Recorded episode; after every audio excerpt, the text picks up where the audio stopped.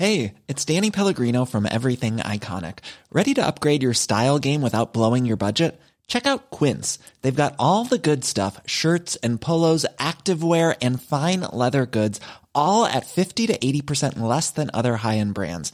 And the best part? They're all about safe, ethical, and responsible manufacturing. Get that luxury vibe without the luxury price tag. Hit up quince.com slash upgrade for free shipping and 365 day returns on your next order. That's quince.com slash upgrade. Looking for affordable 4K TV? Bili na ng Devant Smart Quantum 4K TV. Available in 50, 55, and 65 inch sizes.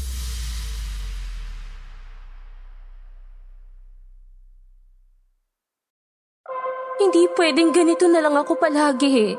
Sabi lang yun ang tiyuhin ko eh. Maawa ka sa anak mo! Tatakasan niyo pa ako ha? Dahil baliw daw ako.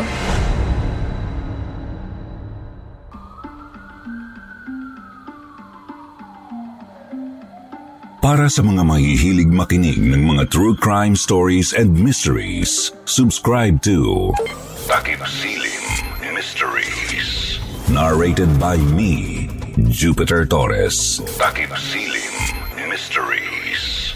Subscribe now.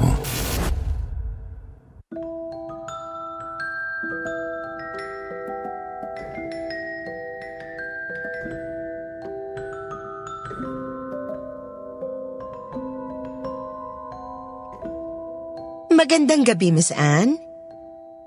Bumabati rin ako sa lahat ng mga nakikinig ngayon sa programa ninyong Kwentong Takipsilim. Lalong-lalo na sa mga katulad ko pong subscriber ng YouTube channel ninyo. Ako na naman po ito, si Lilia. At ang aking ibabahaging karanasan ay tungkol sa aking pinsan na si Flor. Si Flor ang palagi kong katawagan dati noong nauso ang only call sa cellphone. Madaldal si Flor, masayahin, pero may mga tinatagong madilim na lihim at kalungkutan. May anak si Flor na walong taong gulang na bata, si Nancy. Sa kasamaang palad, isang adik ang ama ni Nancy na itago na lang po natin sa pangalang Edmar. Huli na nang malaman ni Flor na gumagamit ng bawal na gamot ang kanyang asawang si Edmar. Ilang beses na siyang sinaktan nito. Hindi lamang siya, kundi pati na rin ang kanilang nag-iisang anak na babae na si Nancy. Sa labis na pananakit at pang-aabuso ni Edmar sa sariling anak, ay nagkaroon ng malalang speech impediment ang batang si Nancy. Hindi na ito nakapagsalita pa ng malinaw simula nang mag 6 years old siya. Dahil dito Miss Anne, napilitang tumakas ng pinsan kong si Flora kasama ang kanyang anak. Nagpakalayo-layo sila hanggang sa makarating sa isang liblib na lugar sa isang probinsya. Doon ay nakahanap si Flor ng lumang bahay na marerentahan ng mura.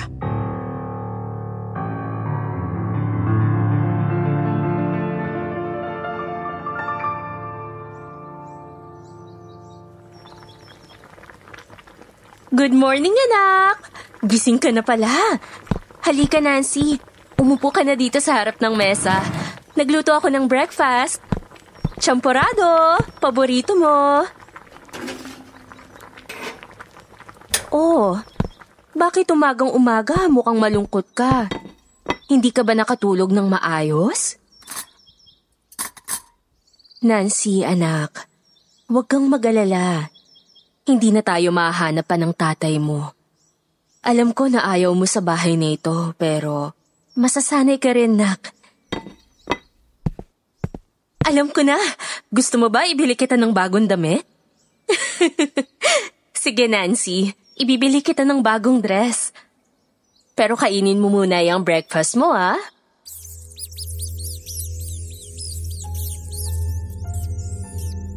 Gamit ang kakaunting perang na itabi ni Flor, pumunta siya sa bayan para ibili ng damit ang kanyang anak na si Nancy. Iniwanan niya muna ang kanyang anak na mag-isa sa bahay dahil delikado nga naman na ipasyal niya ito habang umaali-aligid ang asawa niyang adik. Nakarating siya sa isang ukay-ukay. Napanganga siya sa ganda ng suot ng batang manikin sa istante. Suot nito ang isang puting dress na mukhang kasyang-kasya sa kanyang anak na si Nancy.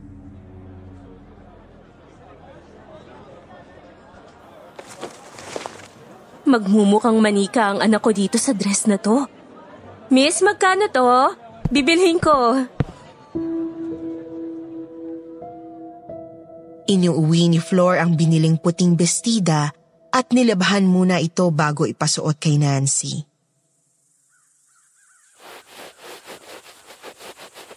Nagustuhan mo ano? Kitang-kita ko sa ngiti mo, nak. Gusto mo tong nabili ko sa ukay-ukay. Huwag kang magalala, Nancy. Pagkatapos kong labhan tong dress mo, may isusukat mo na. Puti ang bestida na kinukusot ni Flor sa isang maliit na batsa. Pero pula ang katas nito. Sa kada kusot ni Flor sa damit, nagiging mas mapula ang tubig. At habang sinasabon niya ang bestida, mas lalo itong nagkukulay dugo.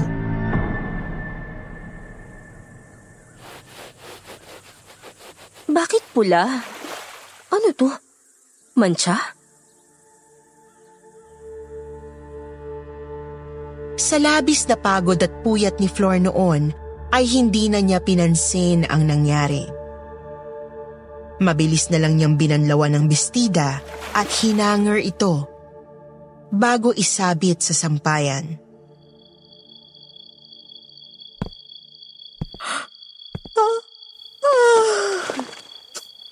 Nancy? Anak? Halika na, matulog na tayo. Alas dos na pala ng madaling araw. Antok na si nanay. Sleep na tayo. Nang sumunod na araw, ginising si Flor ng sunod-sunod na kalabit ni Nancy. Nagising si Flor nang hilahin siya ng anak papunta sa sampayan.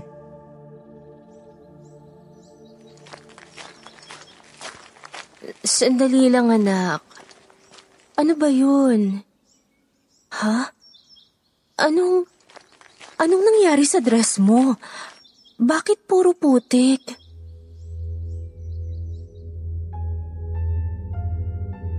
Hindi nakakibo ang batang si Nancy.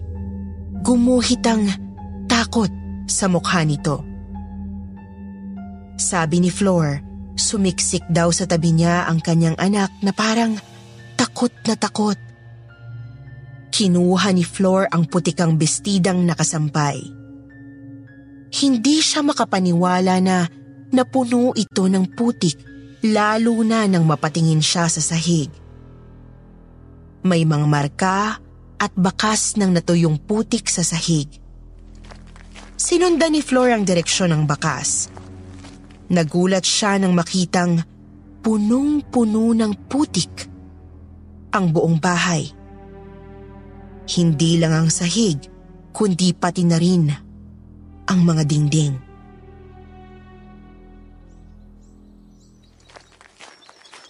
Sinong nagsuot ng bestida mo at gumapang sa putikan?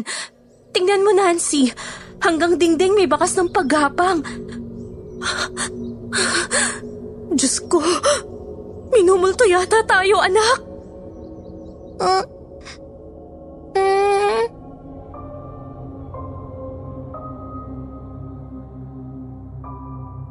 Doon na ako tinawagan ulit ng pinsan ko sa cellphone, Miss Anne. Alam niya kasi na may third eye ako. Sa akin siya kumonsulta nung araw na yon.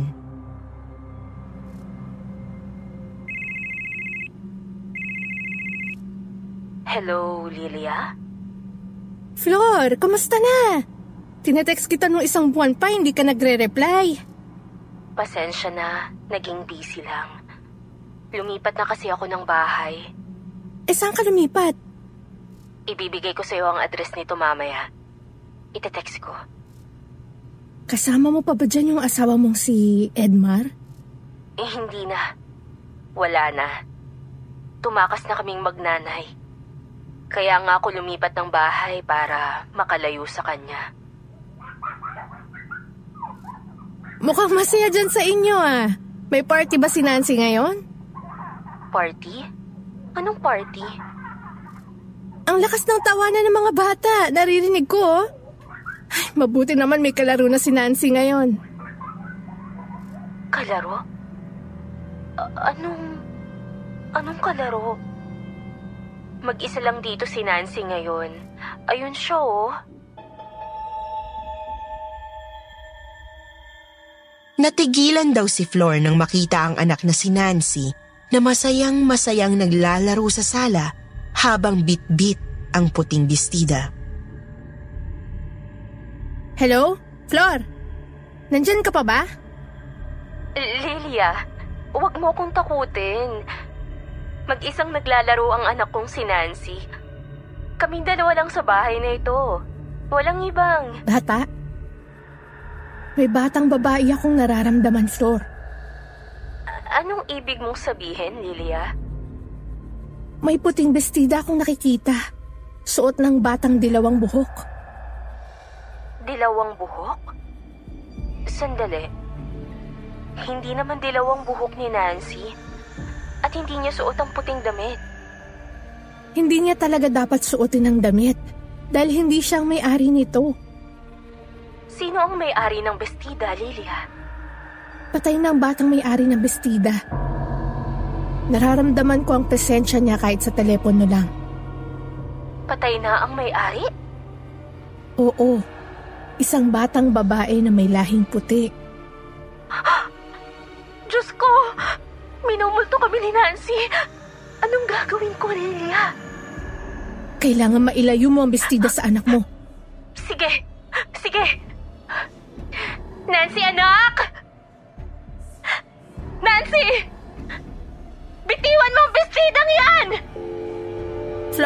Okay ka lang ba?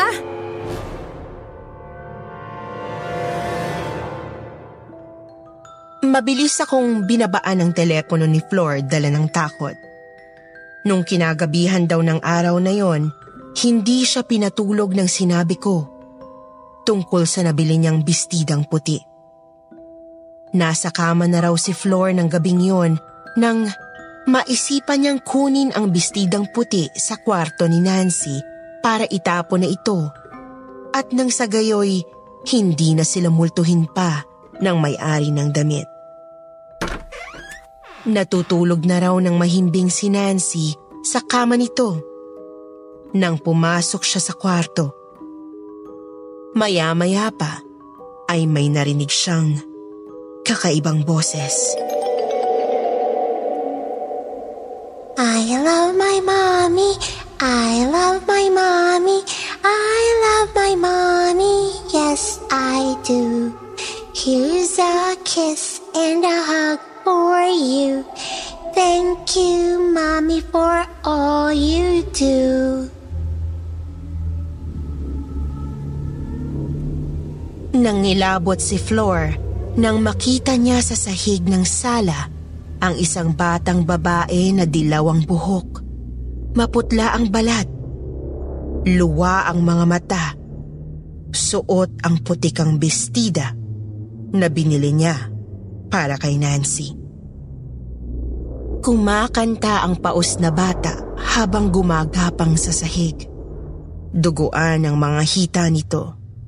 Kaya pala gumagapang yung bata dahil wala na itong mga paa. Mistulang kakaputo lang daw ang mga paa nito.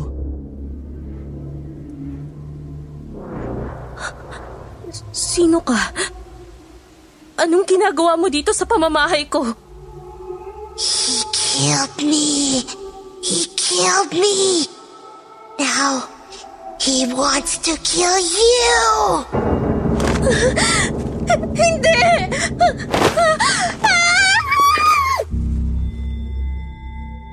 Parang malaking aso raw na dumamba sa dibdib ni Flor ang batang putikan. Nagsisisigaw si Flor dahilan upang magising ang anak niyang si Nancy. Sumilip daw si Nancy mula sa loob ng kwarto. Nancy! Anak! Huwag kang lalabas ng kwarto! Nancy!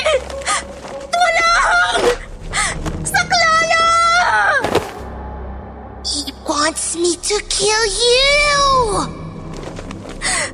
Huwag si Nancy! Huwag ang anak ko! Nancy, anak! Isara mo ang pinto! Natakot daw si Nancy at agad itong nagkulong sa kwarto. Patuloy raw na kinalmot at sinakal si Flor ng batang dilaw ang buhok. Sigaw siya ng sigaw hanggang sa... Tao po! Po! Tulong! Tulong! O- okay lang po ba kayo? Yung batang dilaw ang buhok. Putikan. Putol ang mga paa. Gusto niya akong patayin. Sino ho? Yung batang may-ari ng bestidang puti. Minumulto niya ako. Kaya ho ba kayo nagsisisigaw? Eh dinig na dinig ho ang boses nyo hanggang sa bahay namin sa labasan eh. Akala namin may kinakatay na dito sa bahay niyo. Meron niya. Ha? Ako! Pero mag-isa lang kayo dito eh. Nandito ang anak ko. Nasa kwarto niya. Well, nagpunta lang ako dito para sabihin kayo na tumahimik eh. Natutulog na ho kasi kami. Pasensya na kung binuksan ko na yung pinto. Akala ko kasi may minamasakar na dito eh. Minumulto kami. Hindi minamasaker. Minumulto? eh bakit ayaw niyo pang umalis dito? Hindi niyo ba alam na kaya raw walang tumatagal dito eh dahil... Dahil... Dahil maraming multo ang na-attract sa bahay na to. Hindi ko alam kung totoo kasi bakasyonista lang ako sa lugar na to. Sabi lang yun ang tiyuhin ko eh. Anyway, sige ho. Salamat sa pang-anawa. Sorry sa estorbo. Hindi natiis ni Flor na hindi ikwento sa akin sa cellphone ang kaganapan na yon, Miss Anne. Naging madalas na ang pagtawag niya sa akin noon.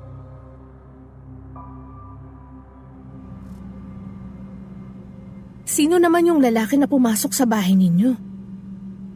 Tagalabasan daw siya. Ewan ko kung totoo. Palagi ka maglalak ng pinto mo, Flor. Lilia, natatakot na ako. Pakiramdam ko, mas lalong lumalala ang kalagayan ni Nancy simula nang atakihin ako ng multo ng batang may-ari ng bestida. Bakit mo naman nasabi yan? Tatlong araw na yung lumilipas. Ayaw pa rin lumabas ng kwarto ni Nancy. Ni ayaw na kumain. Natakot yata sa nangyari sa akin. Siguro, nakita niya rin yung multo ng batang dilawang buhok. Hindi pwedeng hindi kakain. Sabihan mo ng mahinahon si Nancy. Kailangan niyang kumain. Baka magkasakit siya niyan. Lilia, paubos na nga rin ang pera ko. Kailangan ko na talaga maghanap ng trabaho. Hindi pwedeng ganito na lang ako palagi. Magugutom ang anak ko. Naghanap ka na ba ng trabaho? Wala nga akong makitang trabaho eh. Baka may alam ka naman na pwedeng mapasukan. Kahit below minimum ang sahod, pwede na. Kakaalis ko lang ng pawn shop eh. Naghahanap din ako ng pagtatrabahuhan ngayon. Gusto mo sabay tayo maghanap ng trabaho? Nancy? Nancy, anak! Mabuti naman lumabas ka na ng kwarto mo. Gusto mong kausapin ng tita Lilia mo? Lumabas na si Nancy sa kwarto niya? Oo, Lilia. Sige ah. Bahin na muna. Hello, Flor? Hello? Iba na ang pakiramdam ko noong hapon na yon, Miss Anne, dahil parang may hindi tama. Nang sumunod na araw, maaga akong umalis para pumunta sa address na tinext ni Floor upang sorpresahin siya sa kanilang bahay. Alas 9 ng umaga, nakarating ako sa lugar nila. Pagdating doon sa bahay na tinutuluyan ni Floor, natigilan ako nang marinig ko siyang nagsasalita mula sa labas ng pinto. Good morning, anak. Gising ka na pala. Halika, Nancy. Umupo ka na dito sa harap ng mesa. Nagluto ako ng breakfast. Champorado! Paborito mo. Oh, bakit umagang umaga mukhang malungkot ka? Hindi ka ba nakatulog ng maayos? Nakita kong may bintanang nakabukas malapit sa kusina. Nagpunta ako doon para silipin silang mag-ina. Nakita ko si Flor na tuwang-tuwa na naglalatag ng almusal sa hapagkainan. Kumain ka na anak. Ang payat-payat mo na oh. Huwag mo nang isipin yung nangyari dati. Hindi na tayo mahahanap pa ng tatay mo. Alam ko na ayaw mo sa bahay nito. Pero masasanay ka rin anak. Alam ko na. Gusto mo ba ibili na lang kita ng bagong damit? Sige Nancy, ibibili kita ng bagong dress. Hindi na ako sa ukay-ukay bibili ngayon. Hindi ko masyadong maaninag si Nancy mula sa pwesto ko kaya naisipan ko ng kumatok sa pintuan. Pagdating ko sa main door, akmang pakatok na ako nang biglang kusang may pumihit ng doorknob. Bumukas ang pintuan at bumulaga sa akin ang hindi ko inaasahan, Miss Anne. Flor? Pero kainin mo muna yung breakfast mo ha, anak. Isang napakadilim, napakabaho, at napakaruming bahay ang tumambad sa akin, Miss Anne. Nagkalat ang natuyong putik sa buong paligid hanggang sa dingding. Nanggigitata sa alikabok at dumi ang mga muebles. May mga sapot ng gagamba sa mga sulok hanggang sa kisame. Parang hindi na alikabukan ang buong bahay sa loob ng sampung taon. May mga dagang nagtatakbuhan sa mga sulok, naguunahan sa pagpuslit ng mga bulok na pagkain na nakalagay sa pinggan at mangkok. Mga pagkain na nilulumot at inaamag na. Karamihan dito ay itsurang dinuguan na. Pero nang lapitan ko, ay tsampurado pala. Bulok na ang mga pagkain na nakahain sa mesa. Daig pa ng bahay ni Flor ang maruming bodega na nakita ko sa buong buhay ko. Dito ka nakatira, Flor? Oo. Dito kami nakatira ni Nancy. Nancy anak, magmano ka sa tita Lilia mo.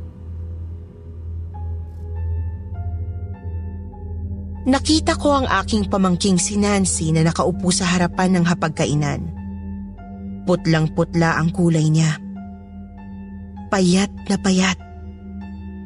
Nilapitan ko siya at tinitigan sa mga mata. Sobrang lungkot ni Nancy, Miss Anne. Hindi lang siya malungkot. Balot na balot siya ng takot. Naramdaman ko ito nang hawakan niya ako sa aking mga kamay. Bigla na naman akong napaigtad dahil sa kuryenteng aking naramdaman. Nagdilim ang paningin ko at nang lumiwanag ulit, napunta na ako sa isang madilim na bahay. Nandun si Flor, duguan at puro pasa sa mukha. Humahagulgol habang nagsusumiksik sa gilid ng sofa habang ang asawa niya'y walang sawang pinagsusuntok sa buong mukha at sikmura ang anim na taong gulang na si Nancy.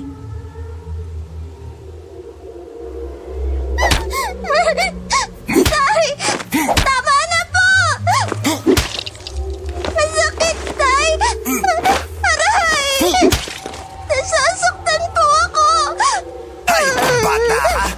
Mana ka talaga sa nanay mo. Tatakasan niyo ba ako, ha? Tatakas ka? Ha? Sagot!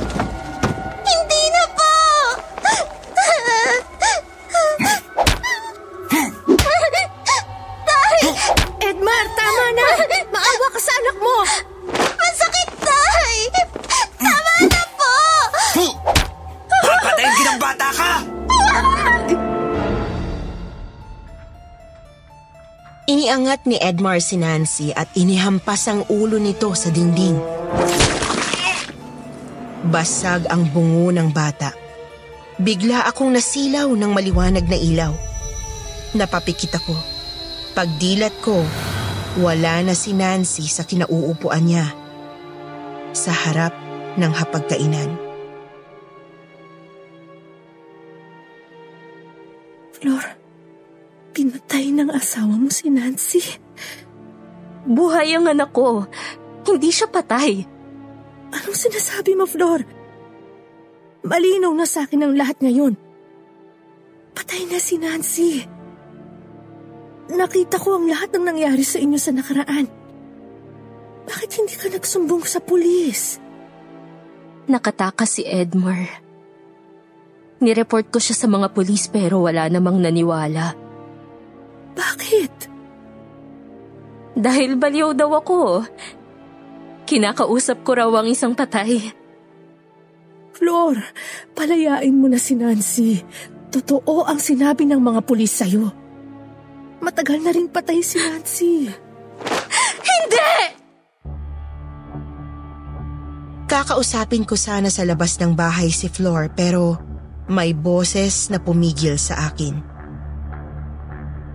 Isang boses na sinundan ko at dinala ako sa loob ng kwarto ni Nancy. I love my mommy. I love my mommy. I love my mommy. Yes, I do. Here's a kiss and a hug for you. Thank you, mommy, for all you do. Binuksan ko ang cabinet sa harapan ko at doon sumambulat sa akin ang puting bestida. Naramdaman ko agad ang isang mabigat na presensya pagkahawak ko sa bestida. Doon ko nakita ang kagimbal-gimbal na pangyayari. Daddy, please don't hurt me. I will kill you.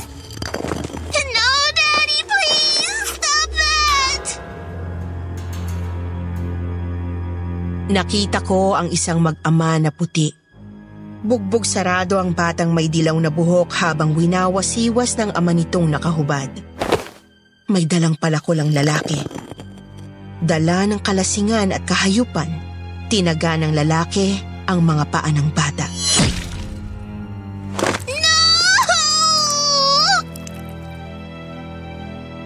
Hindi pa nakontento ang ama ng bata.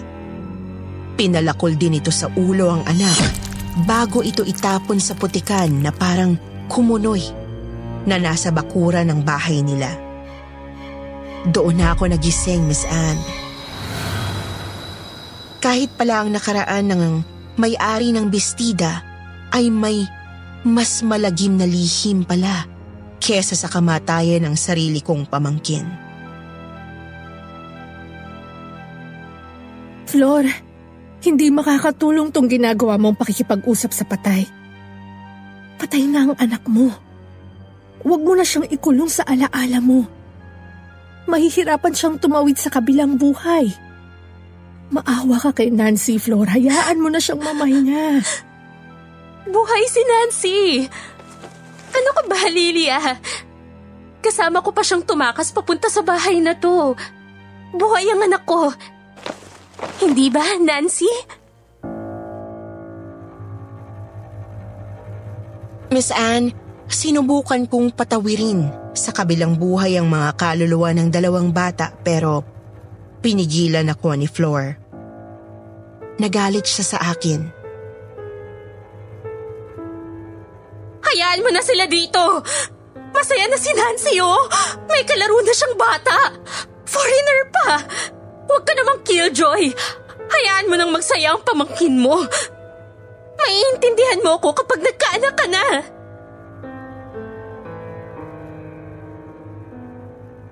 Sa sobrang galit ni Flor ay pinalabas niya ako mula sa madilim niyang bahay. Hindi niya matanggap na mawala sa piling niya ang kanyang anak. Kahit multo na lang ito. Pinili pa rin ni Flor na makasama ang kanyang anak hanggang sa wakas. Nakakalungkot pero hindi ko na siya napigilan. Isa ito sa mga marami pang kababalaghan na naganap sa buhay ko bilang isang may psychic ability, Miss Anne. Yung ibang kwento ko, ibabahagi ko sa inyong lahat sa susunod. Maraming salamat sa pakikinig ninyo. Hanggang sa muli, magandang gabi sa inyong lahat.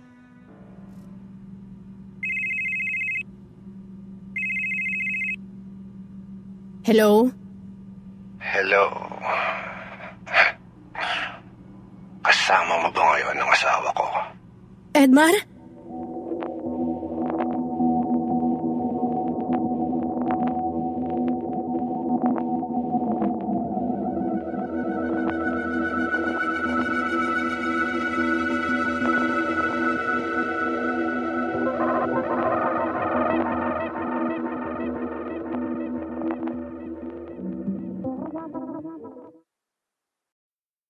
Ito na ang TV na bubuo sa entertainment experience ng iyong family.